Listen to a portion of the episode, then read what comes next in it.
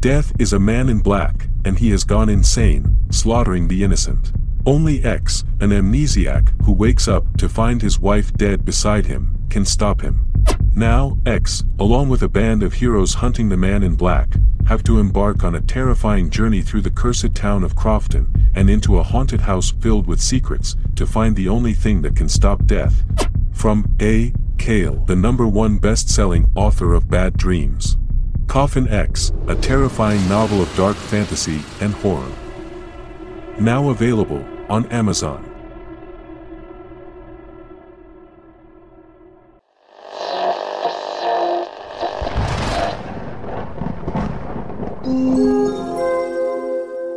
You are listening to the Dark Fantastic Podcast.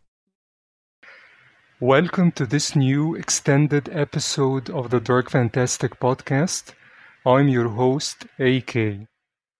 My guest today is an Oscar nominated writer, director, and visual artist. I've been a fan of his work for years, especially his film Night Owl, released in 1993 and I'm delighted to have him on the show to talk about his work, his style, making personal movies, and our love for the films of Nicolas Roeg. Please welcome Matthew Patrick. Um, I think it was 15 years ago, uh, and I had, I think I, uh, I think I saw it on the Hallmark channel on cable that they showed movies that weren't really family movies, you know, the, the ones they are known for, I think from like 9 p.m. till like after midnight. and they were very, very interesting movies. Uh, usually they were very interesting. And I came across this movie and I didn't know what it was called because I came in, you know, a little bit late. I think I, I, I started watching it 15 minutes or 10 minutes into it and it was Night Owl, and uh, it just it, just hit me like as an art house movie. It wasn't like your typical Hallmark movie by any stretch of the of the imagination. So uh, I just you know that movie just hooked me, and and I just loved the mood and and and how you know the, the, classical the whole thing was the the optical effects the the very slow pace of the movie. And i think about five six years later it came out on dvd and i got a copy and that was a story on its own how i hunted down a copy of your movie uh, because I could only find it uh, in Canada at the time. It's it's a very long story. Anyway, I found it and I got a DVD copy and I got to watch it again and again, of course, with a in like a pristine, uh, you know, edition. And I loved it even more. So that's how I, I got into your work. And I discovered that I actually had already watched Hider in the House and I already, I'd already watched uh, Tainted Blood.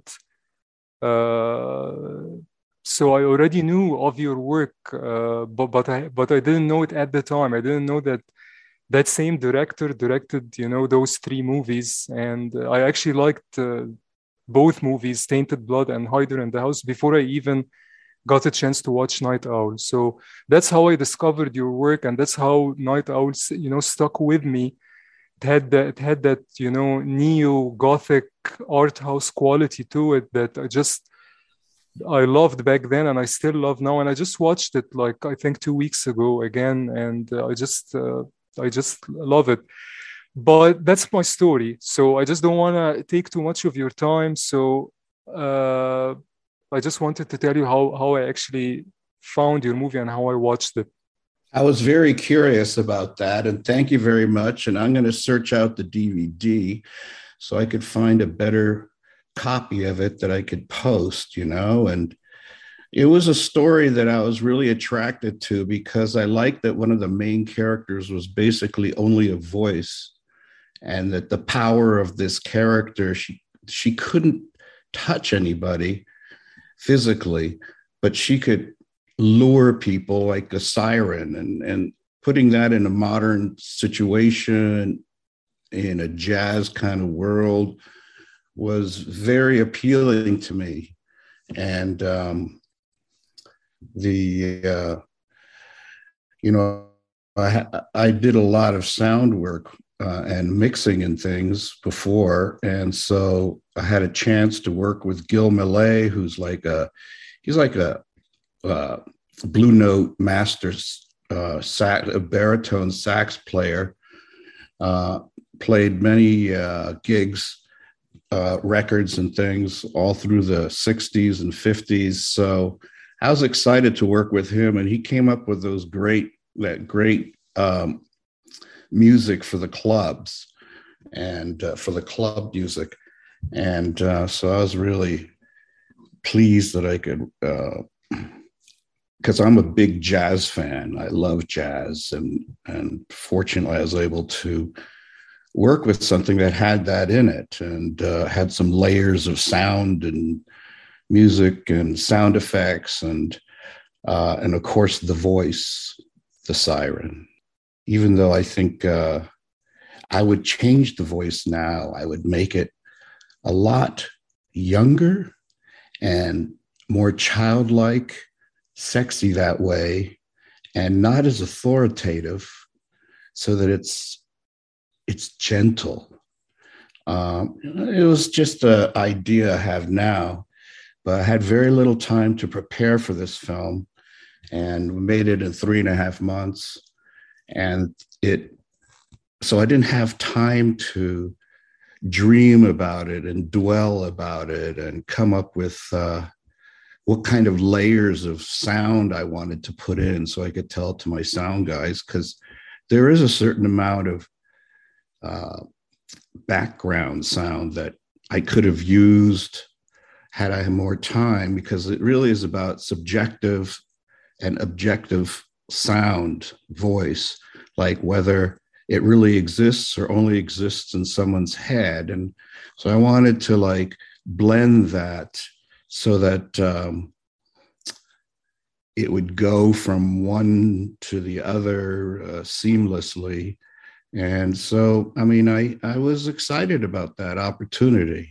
We'll get back to Night Owl in, in, in a couple of minutes, but before I ask you a little bit about it, I wanted to go back to uh, your childhood more or less because reading up on you you you lived in japan and you lived in india for a few years as a child and you now live in la uh, and you just came back from new york and you also uh, you say on your website that you you you before i think uh, you also stayed in in in Manhattan and Massachusetts, so you've been around and uh, you're a world traveler. Traveler, so that's a lot to take in. You know, that's uh, you, you've been around. So, can you talk a little bit about your journey from you know all the, all this traveling and becoming a, a filmmaker a, main, a mainstream, uh, you know, successful filmmaker who directed features and TV movies and who also works across different media? I'd be happy to. You know, when I was in Japan and India, I didn't always know the language. Especially, I didn't know, I knew Japanese when I was very young, but then I lost it when I came to America.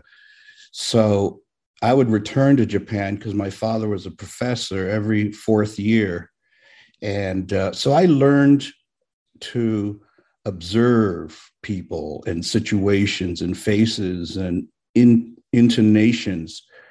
And that was also in India, so that my eyes were trained uh, early on to like a detective to decipher things. And I realized that my eyes are my most uh, precious uh, sense, and that's where I received the most information. And clearly, you know, being in Japan affected my uh, visual. Uh, that had an effect on my visual aesthetic, and uh, and I also was always interested in. First, I was very interested in animation. So, like in fourth grade, I made those flip books you know, where you had cards and you could flip it and there's sort of single frames. And then later in high school, I would make these Super 8 films that were, you know, they did really well in the school. They would let the kids out of the class to come see the films and and then I also did these light shows. So I became very involved with the visual, pure visual, uh, abstract imagery. Which, when I went to college, I made a movie called Triptych, which is like visual music. It's kind of a synesthesia. The my what I saw uh, uh, with in my head when I listened to some music, and then I also created imagery, abstract, uh, moving, colorful, geometric images. Uh, and then I attached music to that. Anyway, that won a Student Academy Award. It brought me to Hollywood the first time. And then after that, I made a film that took years to make called Atrapados Trapped. I'm very proud of that film. Um, that taught me everything, and I learned everything through that film. Uh, I was the cameraman and the director, and I would rewrite the script and I would edit it and the sound design. So it took such a long time. And that's a very surrealist film that I would like you to see sometime. I'll send you a link um, because it's a very unique kind of film. It's in Spanish. It's like uh, I was very affected by Bergman and Fellini at the time, and um, it's its own animal. And uh, it showed at you know at the San Francisco in uh, the art museum there, and invited to screen at the Museum of Modern Art in New York, and um, and that uses color and black and white. So, um, and then after that, I made this film, Graffiti, which is a half hour film. I went to the American Film Institute as a director. And that film is the story of a man who lives in a South American dictatorship and he draws for fun during the night and the next day you know, like funny drawings. The next day, the uh, junta would go and wash it all off. And so he had fun with that.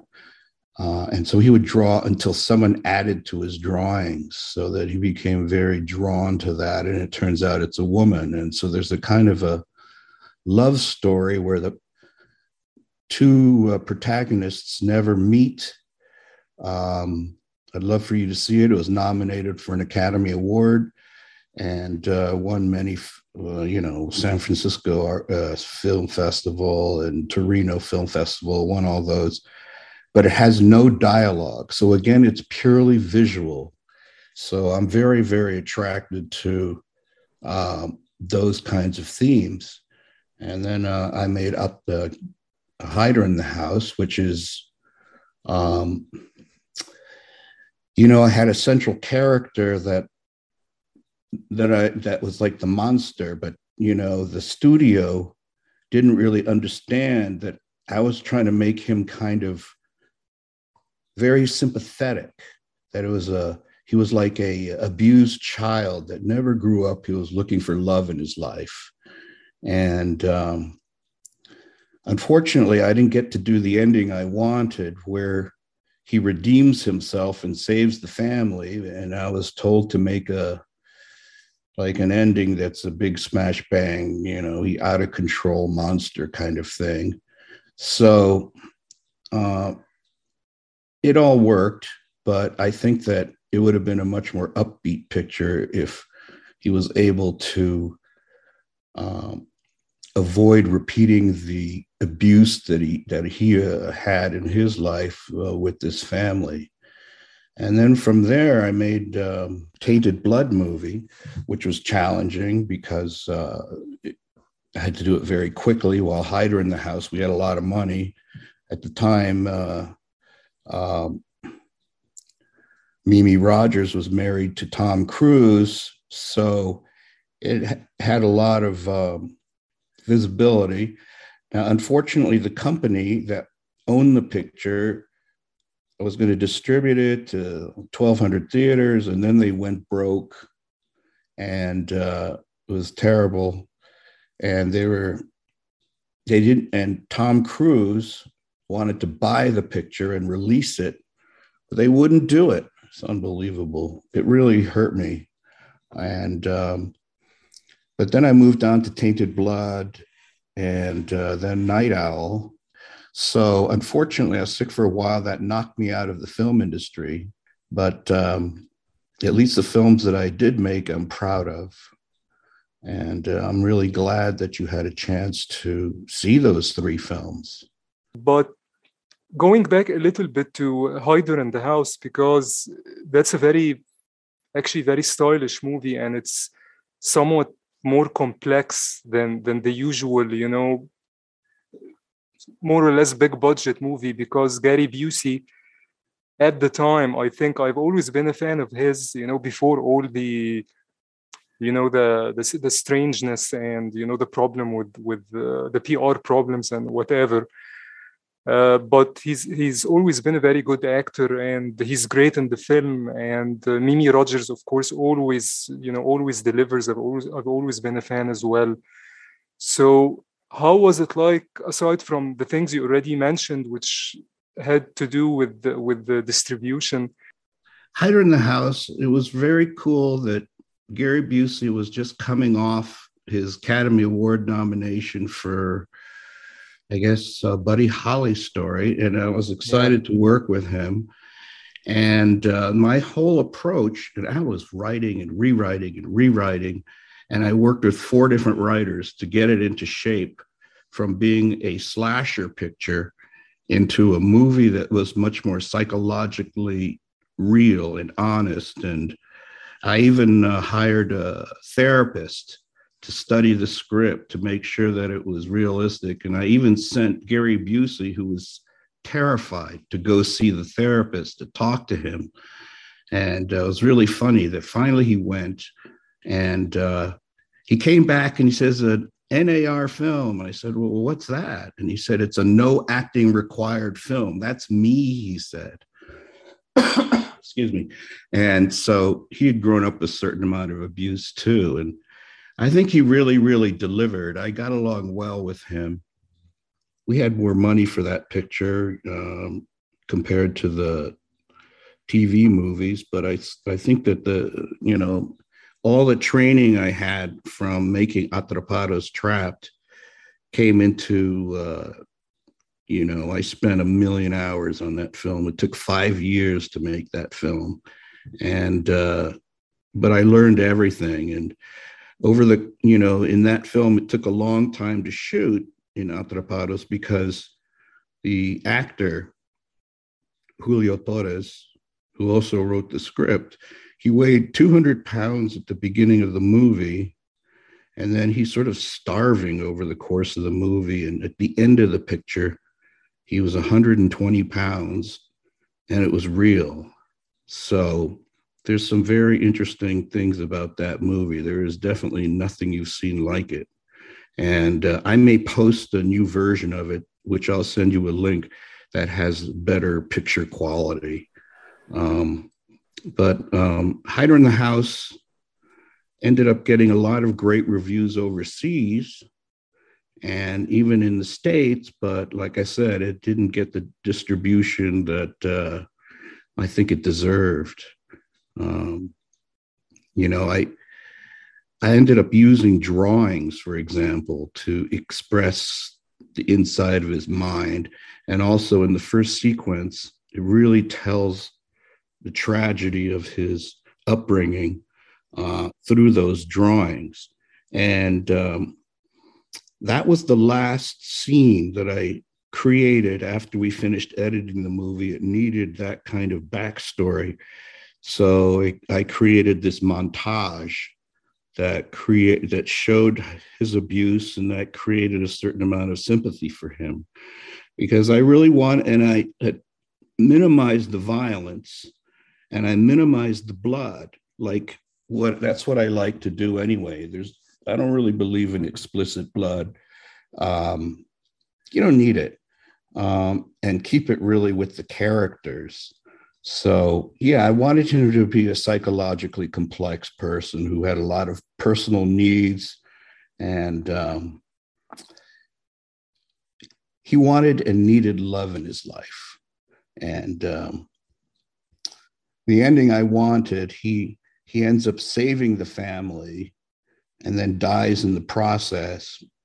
But it showed his love and that he was able to break his um, cycle of violence. And, you know, that was a much more uplifting picture, but I, I didn't have any control over it. I mean, uh, it's very difficult when you have uh, financial people, producers, and things who get things in their mind and they don't really understand the movie, and and you're forced to do forced to do things. But I do appreciate that they trusted me enough to be able to give me all that money to do it, and um, gosh, it was great. We were able to fly over to Munich and have a 70 piece orchestra and a 40 person uh, boys choir, like a, you know, 300, 500 year boys choir. So we had a lot of uh, great people working on it. You seem to be really interested in in the psychology of the characters and uh, the obsessions of the characters, which is like something a, through line in all all your work. So, do you agree with that? You know, I really appreciate you saying that because that is definitely my intention, and and because I'm much more interested in the if you know the people, it makes the story much more engaging and and because everybody's psychologically complex and. I don't like black and white characters unless you're making that kind of film, you know, which um, which I don't have anything against. There are a lot of great black and white character movies, but I prefer actually to watch much more psychologically complex movies personally. So I appreciate you saying there's a minimalist kind of quality to it, a certain understate stated quality and a certain rhythm to it, because that's certainly that's certainly my style. That's the way my brain works. That's how I visualize the scenes uh, it's interesting. I mean, mm-hmm. uh, what they're doing now, because I watch certain movies and I count how long each shot, I count how many seconds each shot is before there's another cut. And uh, it's become so rapid that, uh, but but it works. I mean, but it doesn't always create the depth that that a really good movie can can deliver um, with the characters where I don't think you need to cut, cut, cut, and you know, it's um, it just sort of is my way. So, like I said, I appreciate your observation that there's a minimalist quality to it. You know, I want to stick to it, to the themes, and try to also create thema- visually thematic elements in terms of uniting the colors and making color decisions before we start the movie. Going back to to Night Owl, which uh, which follows Tainted Blood, I I think, uh, which you made after Tainted Blood. Yes. So it it also has the same qualities uh, you were talking about. It has it's it's the story is almost the plot is very very simple uh, the plot of night owl it's almost you know there is almost no, no plot and the characters are just there are just a few characters and uh, but it has as i mentioned before this art house quality and it uses uh, a lot of long lenses even in wide shots and a lot of long takes which are things that you almost never see in a, in a made for TV movie. So, how did you get involved with that project and how did you manage to apply that art house minimalist feature film quality to such uh, I guess a modestly budget budgeted movie made for television? Well, I um, I inherited the project and I had very little time to make it. I had three and a half months. I got a green light, and then I had to rewrite it in two weeks and start casting. And um, we had a month of preparation, then a month of shooting, and then a month of post production. So I didn't have the usual time to like mull over it and let it get into my subconscious. Uh, I just did, I just used my subconscious as much during the making of the picture. And um, it, so, um, you know, I wished that I had uh, created uh, more layers of sound. And because it is about an, the characters having objective sound and then having it turn into subjective voices and sound. And I would have loved to layer it up. Um, so the movie has a certain color scheme. Uh, I w- only was able to cast the main characters of, you know, Jennifer Beals and James Wilder like less than a week before we started shooting and uh, it's funny, but you know that band. I really like the way the, the the club scenes came out, but we only had one day of rehearsals. Unbelievable. And uh, so the guys who were all not musicians were able to pull it together and, and look real, authentic, and and you know um, that could look really bad. So so we got it to work, and um, I really enjoyed shooting those club scenes. It had a certain style and feeling to it, and and uh, yeah, a lot of it is about which lenses you decide to use. Sometimes I'm a big wide lens guy, but that's more in my photography. I'm doing a lot of photography now.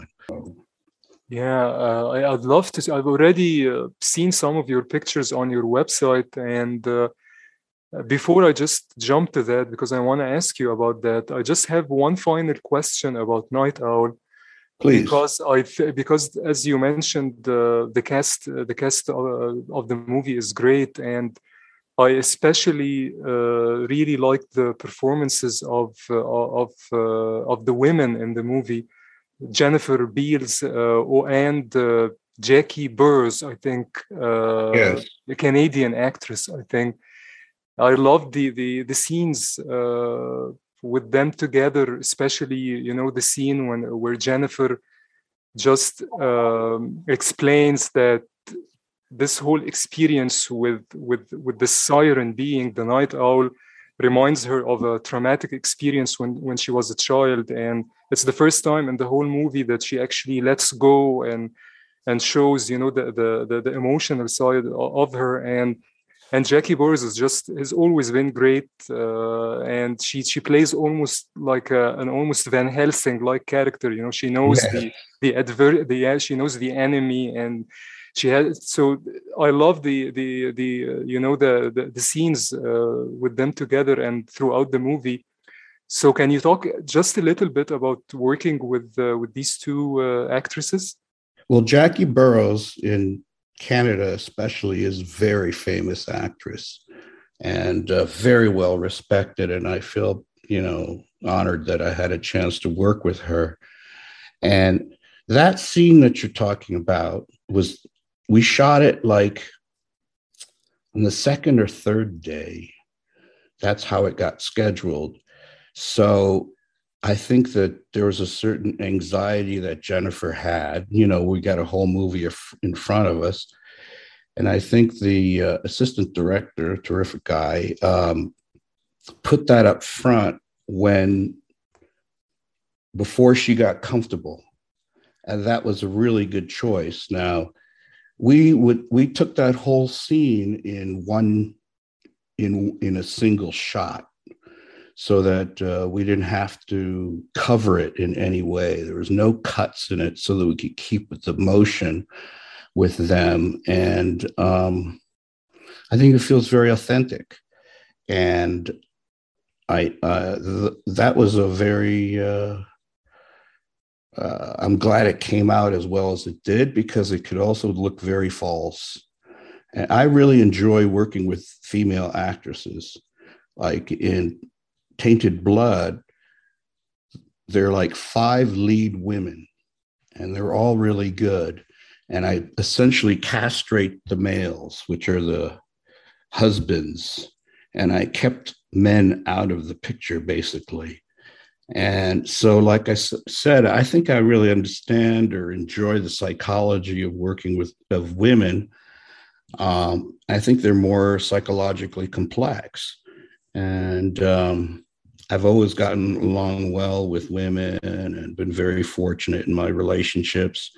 So, getting into their minds is is intriguing to me, and if if I were making more films, I'd love women to be the center of the picture.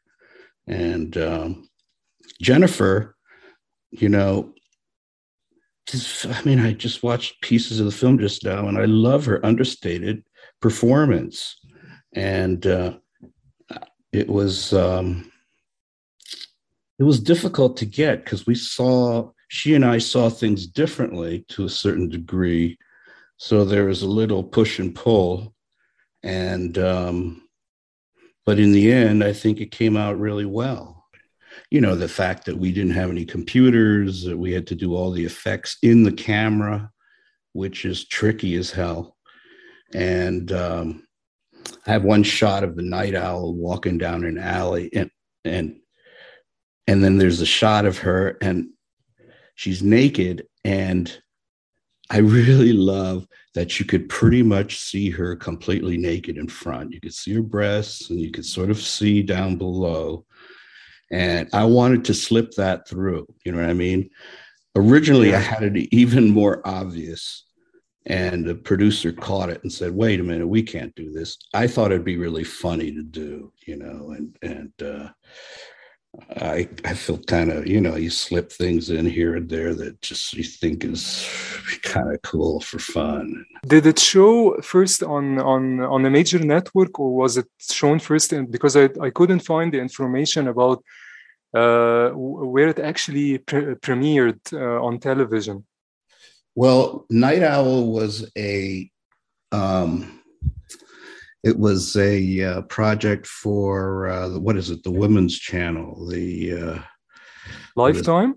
Lifetime. It was a Lifetime movie originally, and uh, and then Tainted Blood was for USA Channel, but now they're getting distribution elsewhere. So yeah, it was a Lifetime movie. Yeah, it's uh, they are doing riskier stuff now. They're doing the VC Andrews books, you know, Flowers in the Attic and stuff, which which eh, you know it's it's uh, it's a bit uh, controversial. But back then, when when Night Owl was made, I guess there was nothing like it at all on Lifetime.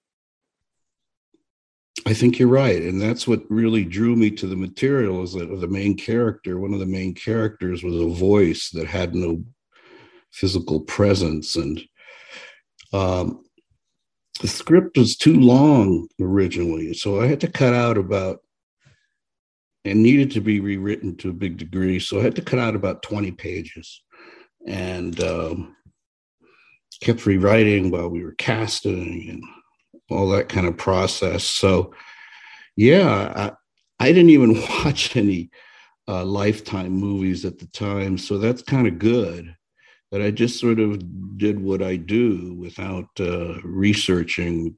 And they kind of let me do what I did pretty much, um, what I do. And, you know, I just rewatched some of it. I think it's a really good looking movie and it's got a good flow and the camera work is good. I mean, and club scenes and there's a scene where there's a huge group of dancers and stilts and all the kinds of huge crowd scene separating uh, Jennifer Beals from James Wilder. That came about when someone told me about that when I was in Toronto where we shot it someone said, "Oh, there's this festival kind of thing, and it does this," and I said, "Hey, let's put it in," and we did, and it was so cool.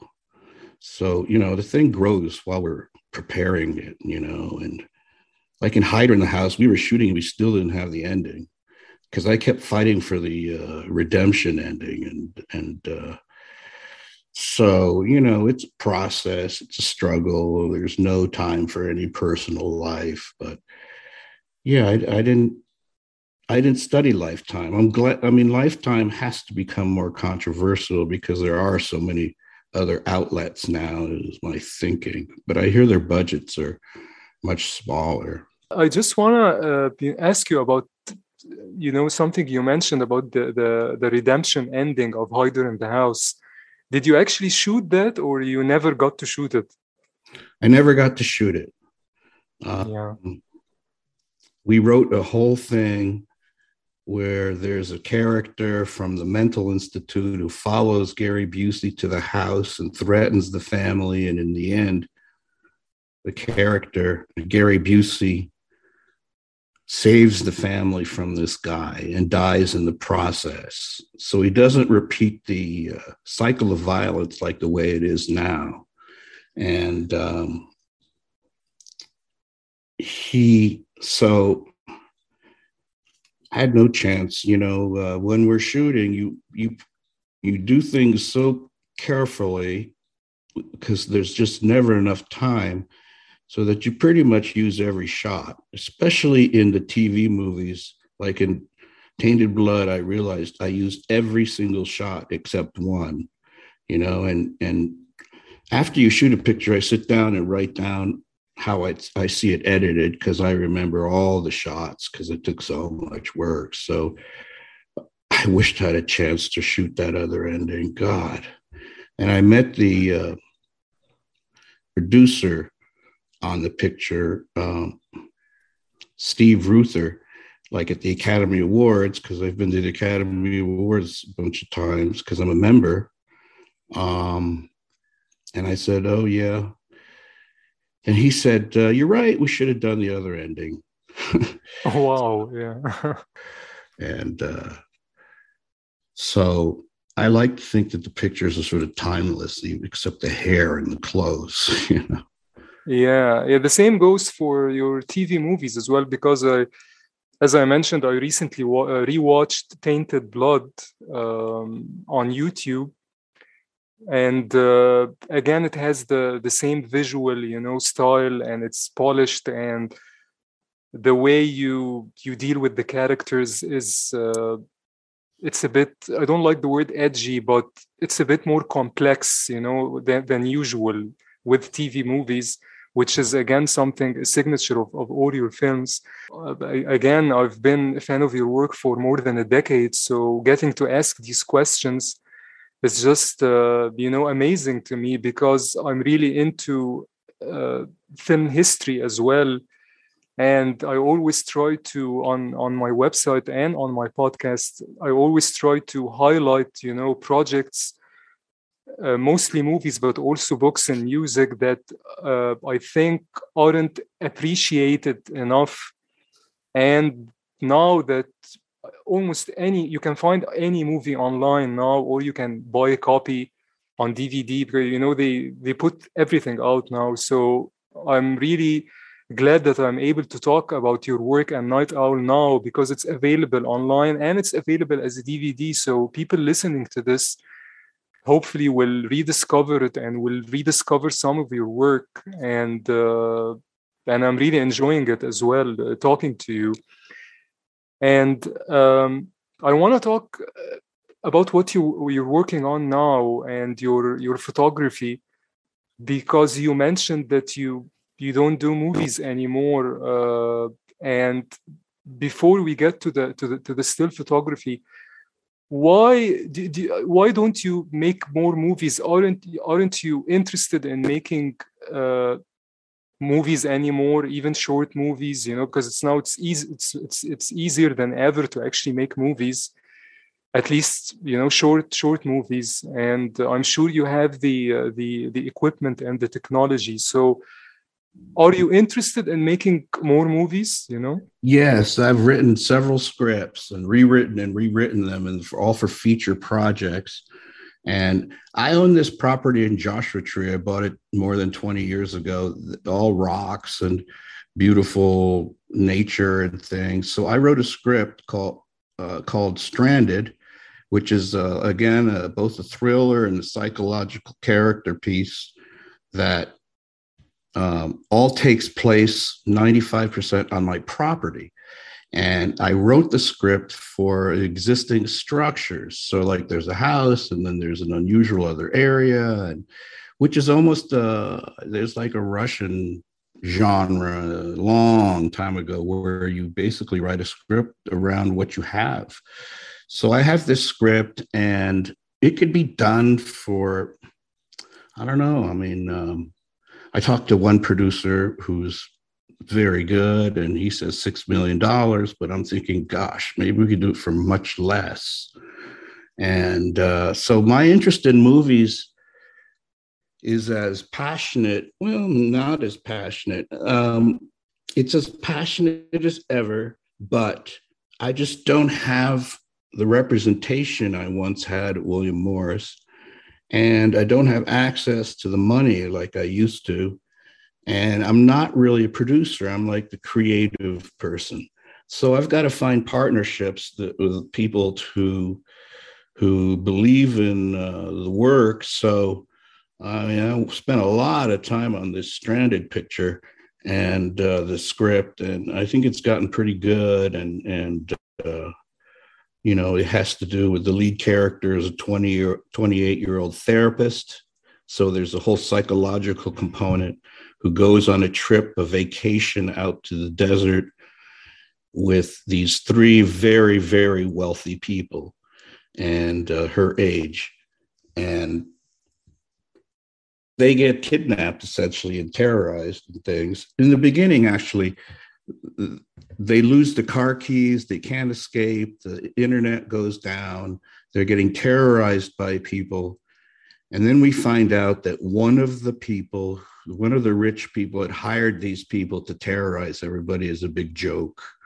So we put a twist in there at the end of the first act. And but then the rich people and the poor people, who are the desert people, sit down to have dinner together and then there's a true conflict between the rich and the poor so there's a whole kind of class issue within this picture and uh, for the first time in their lives these rich people can't buy their way out so um, that's what i'd like to do but at the same time i'm doing this photography to satisfy my creative urges so I'm not really completely out at all. I just have to figure out how to get back in.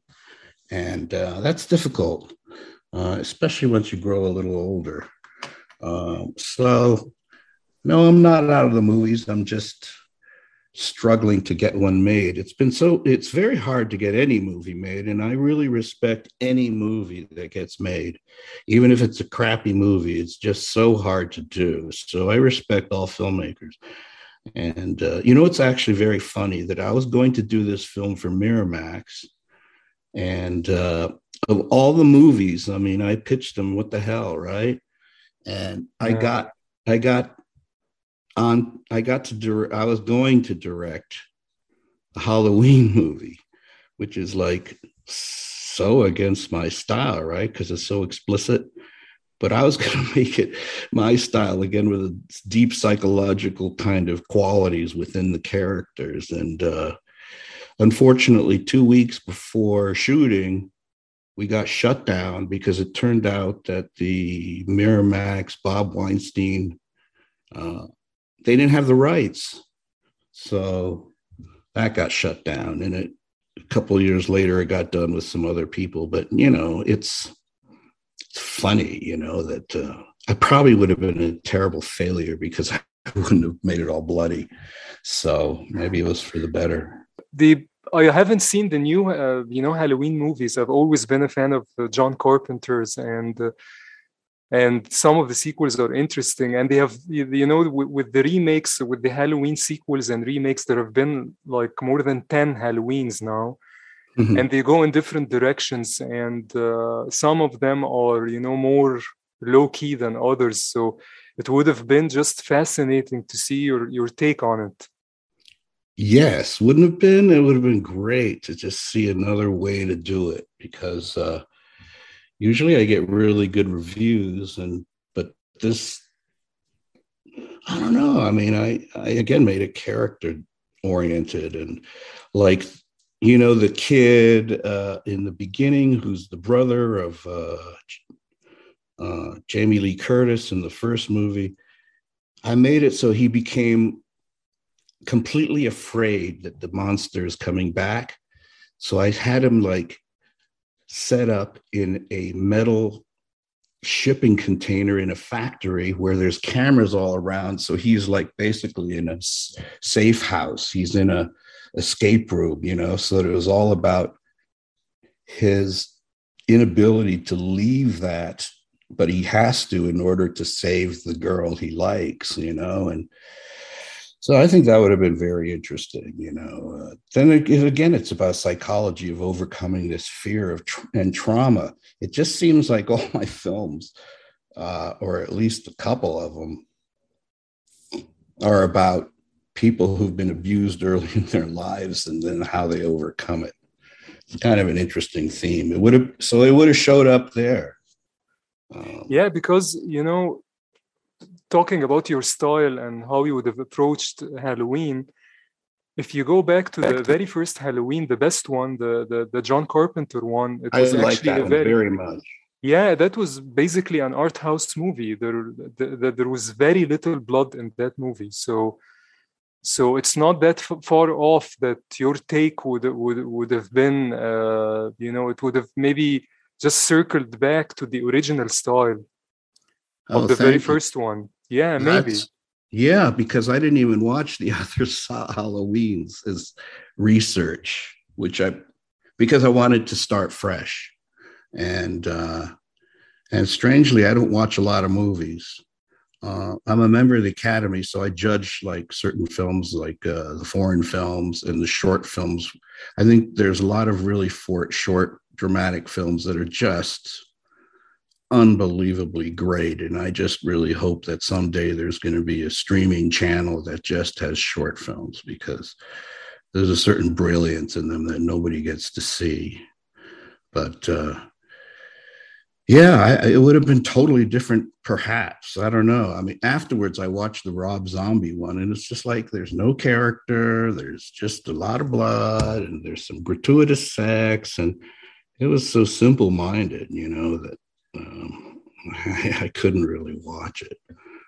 Um, you know. Yeah, yeah. It's just you know with with with the you already mentioned how movies, many movies or most mainstream movies are made now with the the super fast cuts and you know it's all aimed at teenagers basically because they are the ones who are buying the tickets and and just it's it's all tent poles now and of course there are great movies being made uh, most of them you know are are released on on vod or netflix or whatever. They are being made but the mainstream ones and i consider halloween to be you know the, the halloween movies to be mainstream. They are just they are just you know i think they they think the audience isn't interested in in uh, in low-key movies or or minimalist filmmaking or or what Paul Schrader calls transcendental filmmaking, you know, to some extent.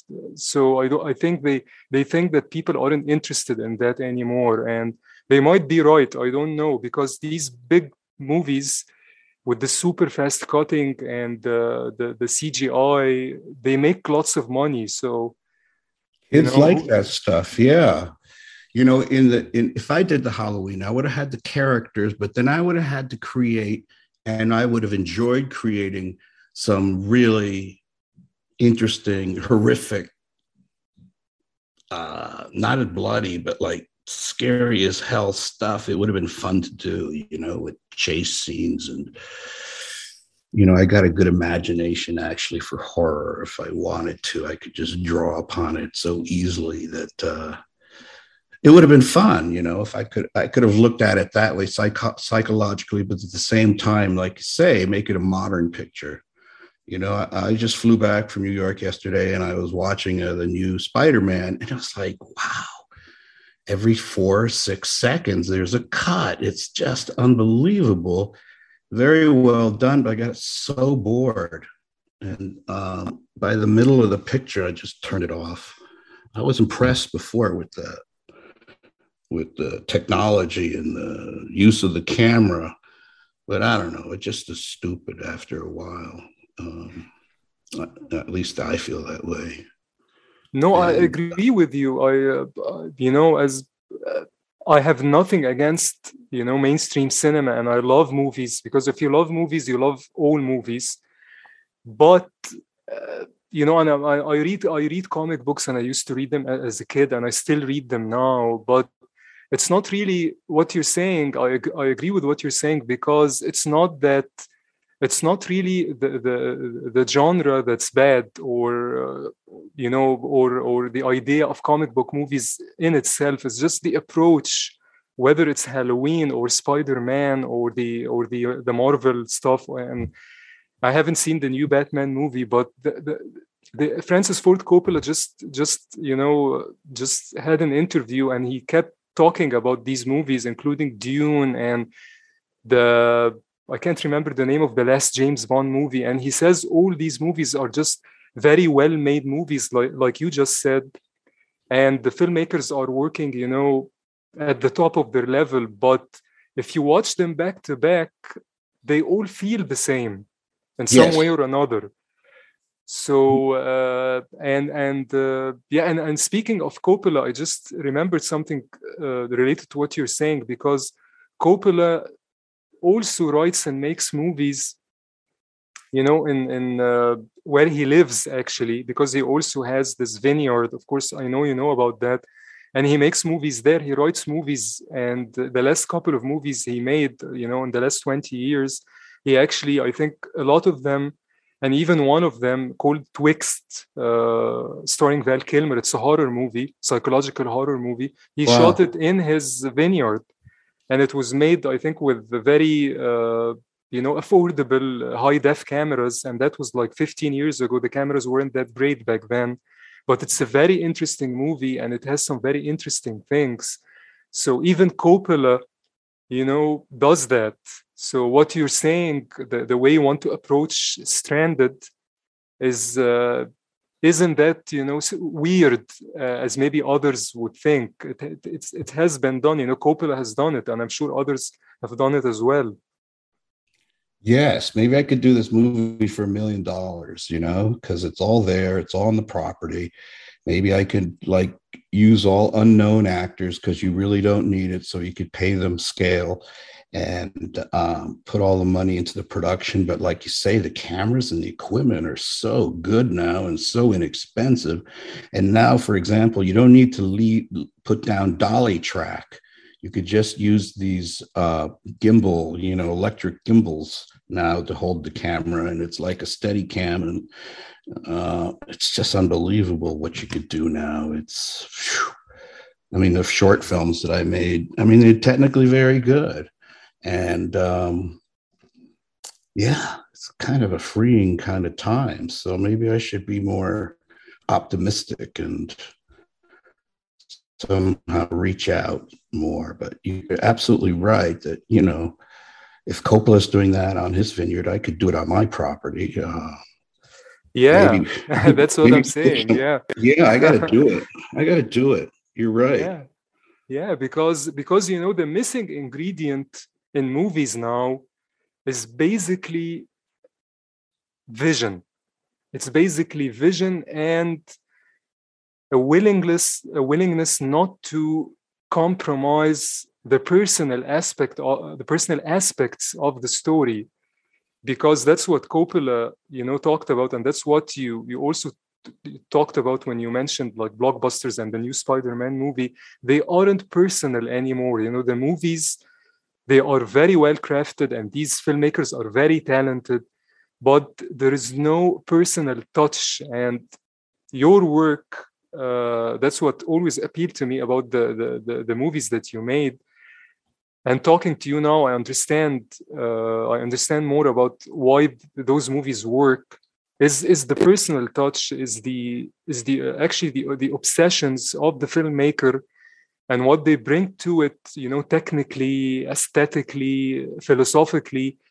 Now movies are either uh, you know made for kids which which isn't a bad thing in, in itself if, but not all movies should be made for kids. Or either movies are just very you know overtly politicized because that's now the the you know the trendy thing because either you you make movies so political or you make them for kids or whatever but, but they aren't personal because if, if if it's personal to you like even the movies you made like for for for tv for example even if they are not written by you they are they also have your touch for example. You, know the your, your interest in psychology and obsessions and uh, of course your your your trademarks uh, your technical trademarks using certain lenses and and so on and which makes sense now since uh, i know now that you also you, you love uh, still photography. So that's what's missing in movies. Uh, so I, I think a filmmaker like you if if you made movies now using the technology that's available now with your you know personal vision which has nothing to do with with uh, with aiming movies at kids or with trying to be preachy that's that's what i mean by politics is basically trying to be preachy whether regardless of your politics because I, I hate politics and I, I never really get into it but i guess the personal aspect is missing and that's what's and that's what makes your movies so so stylish and enjoyable well, thank you. Thank you. Because that's certainly my intention is to tell a, an intimate story that uh, it has to have a feeling to it. And the whole movie has to have not just the style, but the voice and the character that's uh, individual, you know? And when you said all those Marvel movies are the same, it's so true. You could watch one after the other, and and it's a it's just a wreck, really. So those Marvel movies are really not made by the director anymore. I don't really think so. They're made by the effects team and the um, stunt coordinators. The all the director pretty much does is okays the storyboards because it's all pretty much action and work with the actors who are all very limited because the storyline in order to accommodate the you know the storyline's all about nothing personal that much um, so yeah you see these famous directors now who made interesting independent pictures that have great feeling to it. And the studios hire them because i think it's prestigious. And then the movies still look the same. And everything that made the the movie that the director uh, the made the independent film or whatever it's all washed away. And um, yeah i mean it's so true what you're saying. I mean i saw like uh, made sure to go see uh, one of the fast and furious movies in a theater and it was so well done. The characters are so stupid and the lines are so stupid but it was so it batters you you know it just smashes you. So by the climax i fell asleep. I was so tired. Really really yeah yeah. Mm. a lot of people won't like that yeah but i agree with you 100% that the marvel movies put me to sleep as well. I don't watch them anymore to be honest. Uh, you know I'm, I'm i don't watch them. And the dc movies aren't better the blockbusters all of them now even dune you know dune i'm a big fan of, of the book.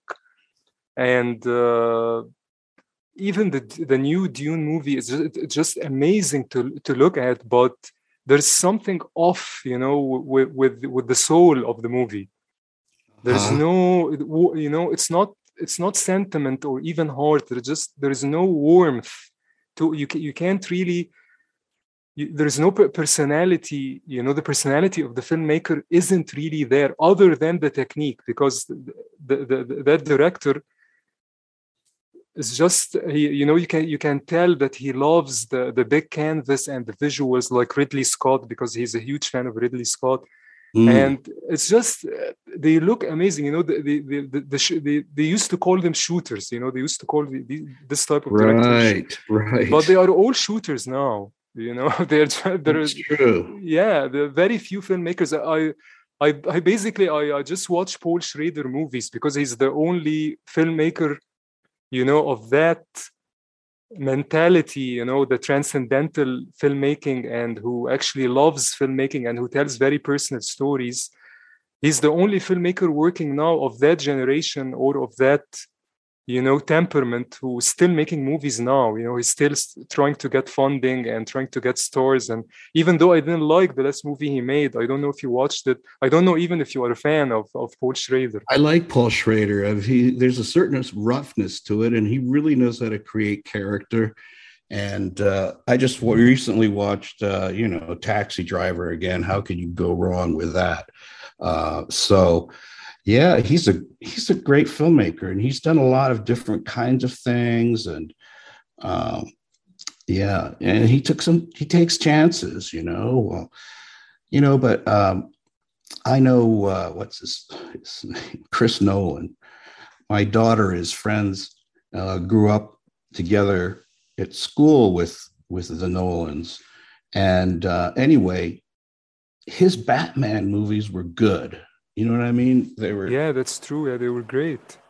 Here's a tentpole movie that actually had really interesting, damaged characters. You know, and uh, there is quite compelling, really. And so we could use more of that. You know, exactly.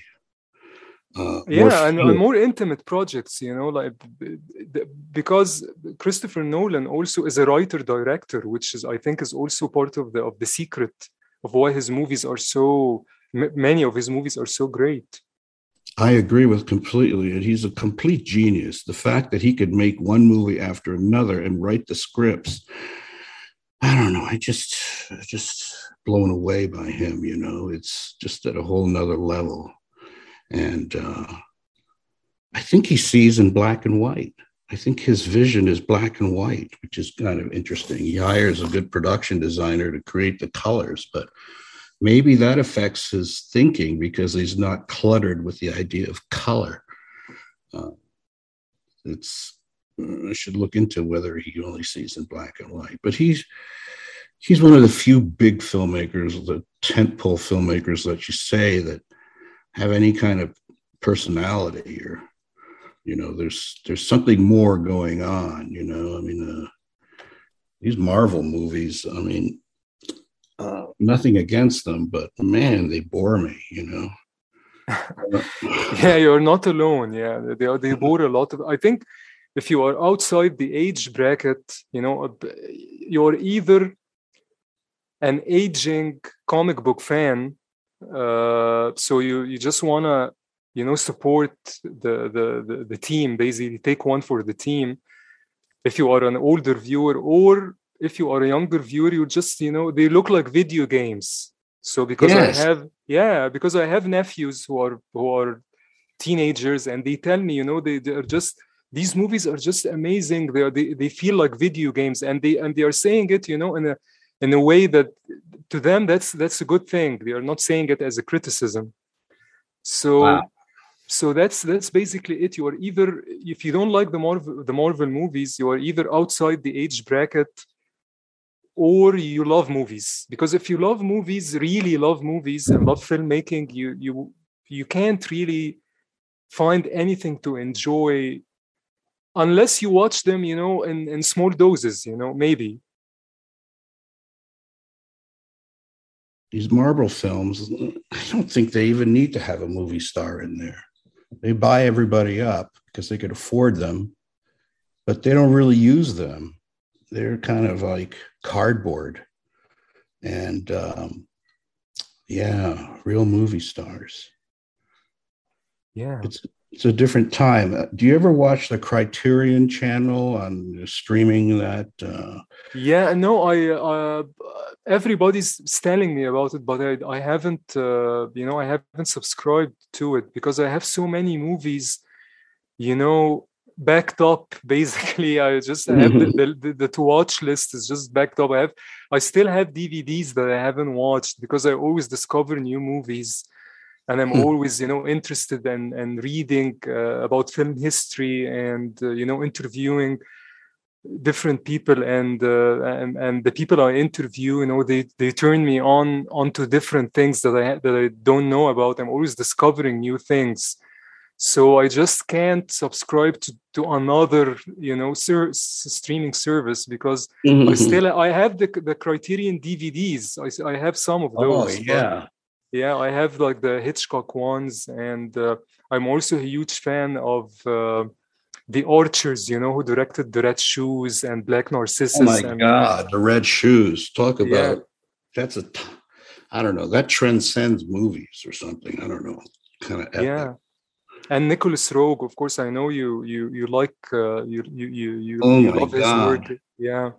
I'm so happy I had a chance to meet him and and be able to take down his stuff. And I would watch his films like I don't religiously like you know Don't Look Now and and Walkabout and Performance and I would watch him religiously every year because I mean his mind is so interesting and he casts against character and of course no one can beat him in terms of how he uses the camera a man who fell to earth and i'm so glad you had a chance to meet him and i met him too briefly but uh, i'm sure you got a chance to get a lot of answers from his question you know he's he's he's one of the real great guys yeah actually uh, i got a chance to uh, to work with him uh, for like I think a month. Uh, I got to, to to to you know to work with him as his assistant. Him and his wife. Wow. Uh, they were traveling, and uh, and I got a chance to to to work with them uh, during uh, certain film festivals. And back then, uh, that was, I guess, like I, that was I think 2007 I guess I was just uh, out of college back then, and mm-hmm. and I just had this opportunity to uh, you know just you know these things just fall into place. You know, I, I had no real experience, very little experience, but I had done a movie, I had done a feature film, and uh, and uh, I was working with an NGO at the time, and uh, he was he, the, the, NGO is actually helping him, you know, do these film festivals um, as a you know as a he, he as a judge basically. Um, so i got to work with him and uh, i was starstruck when i met him because i was only i can't remember i was very young and uh, and uh, and i met him and and he he, he has a very dry sense of humor. He had mm-hmm. i mean a very dry sense of humor and he's he's very moody you know he can hmm. snap at you suddenly uh, hmm. because uh, uh, not in a, not in a way that would upset you or in a, on an offen- offensive way or anything. He was a lovely guy, but he was moody and um, and um, and if you don't really understand him, you would say that that he's a you know kind of, of, of on the chilly side, but he hmm. isn't. He's just he has a very dry sense of humor and and uh, he doesn't like to he's not very effusive you know uh, he, he, didn't really like to to talk a lot unless he got to know you. And i got to know him fairly well and his lovely wife uh, I, I tried to stay in touch with her to this day uh, harriet. They are lovely they were lovely people and i got to ask him a few questions uh, like you said and he basically uh, because there was this myth that he that uh, he was offered to the direct a James Bond movie and he declined the offer. So I asked him about that and he just went into this very funny story about what he would have done with it and it was mm-hmm. hilarious you know it just uh, it was just amazing and uh, and he was so generous you know later on he actually i got to he i got to consult with him on one of my feature films that i, I never made. I sent him the script and uh, he was actually having health problems at the time. And he actually got back to me and he gave me some feedback and he watched my I, I, because i only i only wrote and directed one feature film. And he uh, watched it and he said he liked it very much. So he was just so generous and uh, and uh, and his wife also you know he was she was basically he was basically he he wasn't very effusive and his wife just you know complemented his personality because she was mm-hmm. so lovely and so warm and they just they were such a great match and uh, it was just a magical time being with him you know that, that, that for for those few weeks and i stayed in touch with him for years you know uh, him and his wife. So he's just i guess he's different. I know you met him briefly but i guess he's different than than what people would think he is because he has a reputation as someone who's a bit um, as i said you know a bit off-putting you know he's not he's not approachable. I've talked to a lot of people who who you know worked with him briefly or who, who didn't know him very well. They say he isn't very approachable but he isn't but not in in you know in a in an elitist way or anything. He just is uh, kind of an eccentric guy uh, very you know very intellectual. Of course you can guess that from his movies. Um, just just a lovely lovely lovely experience. I i, I cherish it and uh, and i always tell uh, uh, his wife his widow harriet i always tell her that especially when he died a couple of years ago i i, I you know got in touch with her and I just told her how much I enjoyed my time with him, however brief it was. Personally, it was brief. It was only a few weeks, a month maybe. Later on, we talked on the phone. I talked on the phone with him, and uh, I told her how much I enjoyed that time. And she said, you know, after he died, like there was a flood of, of, of phone calls and emails saying how much uh, a lot of people who interacted with him found him to be a very warm guy actually a very generous man which uh, which is different than how he basically maybe presented himself. I don't know how people saw him maybe. But uh, yeah. He was warm was just, to me but i only had one meal with him but i think that what you're saying is very interesting very intellectual guy and it shows in his films They're not at all um, there's no uh, what do you say? It's an intellectual approach. Uh, what is the word? There's no uh, he doesn't make it sappy. He's it's always down to earth. It's always there's nothing about it that's affected. There's not it's just so realistic that he makes his, I, I, guess he, I, I think you're saying he isn't pretentious basically. His work isn't pretentious. Not at Maybe. all. Yeah. And, and also it's not uh it's not soft. It's really it, it, doesn't play to the audience at all. He just does what's the right thing. And uh, that's interesting yeah. how you explain it you know because his films are very you could identify with the characters but it's not warm. The thing i remember be, you know that also has to do with what you've been saying about working in, in movies in hollywood. The funny thing is is that he didn't say that to me uh, but i know it you know from from reading later about him and from speaking with people who actually got to meet him later on when i when i wasn't really in contact with him anymore he was really struggling with financing his movies you mm. know uh, really really struggling with uh, he made the I think his last movie was called Puffball. He made it, I think, in 2006. And after that, uh, I worked with a um, with a with a couple of independent filmmakers from from England. One of them was called uh, Martin Pickles. He was an animator and he made short movies. And he he had met uh, Nicolas Roeg, I think uh, somewhere in in, a, in I think in a festival in, in in France or something. I can't remember and he met Nicolas Roeg, and uh, and he he knew him, I think, from from the same festival I uh, from the same festival I worked with with uh, with Nicholas on. And when he met Nicholas later on, a couple of years later, he uh, he said, "Hi, Nicholas, and what you what, what are you working on, and so on." And and he and he told Nicholas that uh, I'm here in this festival, you know, trying to push my short movie and looking for financing and Nicholas said to him, "You know, we'll probably uh, be uh, talking to the same people looking for uh, for money." Exactly. So, uh, so it was just he. The, Martin was just blown away because Martin was just starting up as a young filmmaker, and he had only directed a couple of shorts.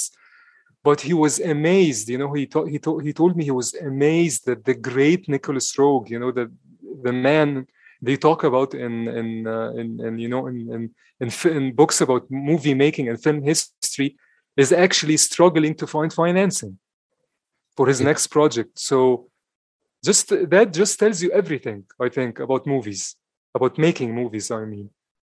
It's so true. It's i mean i was at the directors guild and there was this guy what christopher columbus? He made the first uh he made home Harry- alone i think harry yeah. potter movie and stuff. And he was saying yeah. he was trying to get money. He was trying to get a film made. He couldn't get anything made. So you get a really commercial film maker like that and he's having a same a hard time. And a lot of there's a lot of ageism you know a lot of uh people don't want to work with people over a certain age. They want the new latest hot thing so probably your friend who's a young young filmmaker with a couple shorts may have even had a better chance than Nicolas Roeg. Yeah maybe and thank you very much for being so generous with with your time and uh, for answering all my questions about your work and especially about night owl.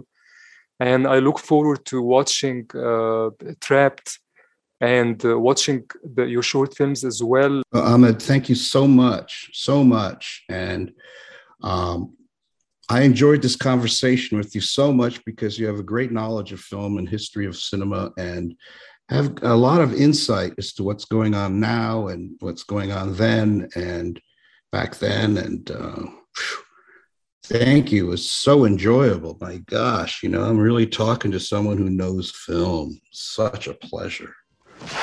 Look, I don't know what you're doing here. What I'm doing is, is I live here now. I live here with Julie. I think you should go. Neil.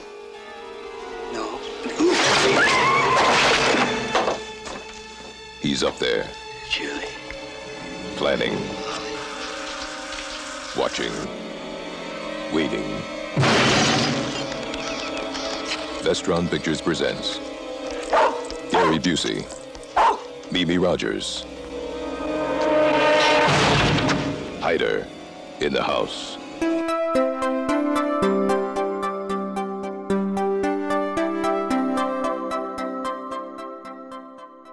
I'd like to end this episode with the poem Siren Song by William Browne. This version of the poem is read by Caprisha Page and is available for download from the LibriVox website. Thanks for listening, and please join me again on the Dark Fantastic podcast.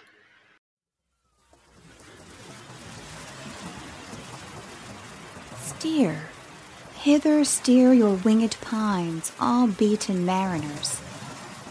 Here lies love's undiscovered mines, a prey to passengers. Perfumes far sweeter than the best which makes the phoenix earn and nest. Fear not for your ships, nor any to oppose you save our lips. But come on shore, where no joy dies till love hath gotten more. For swelling waves our panting breasts, where never storms arise, exchange, and be a while our guests. For stars gaze on our eyes, the compass love shall hourly sing. And as he goes about the ring, we will not miss to tell each point he nameth with a kiss. Then come on shore, where no joy dies till love hath gotten more.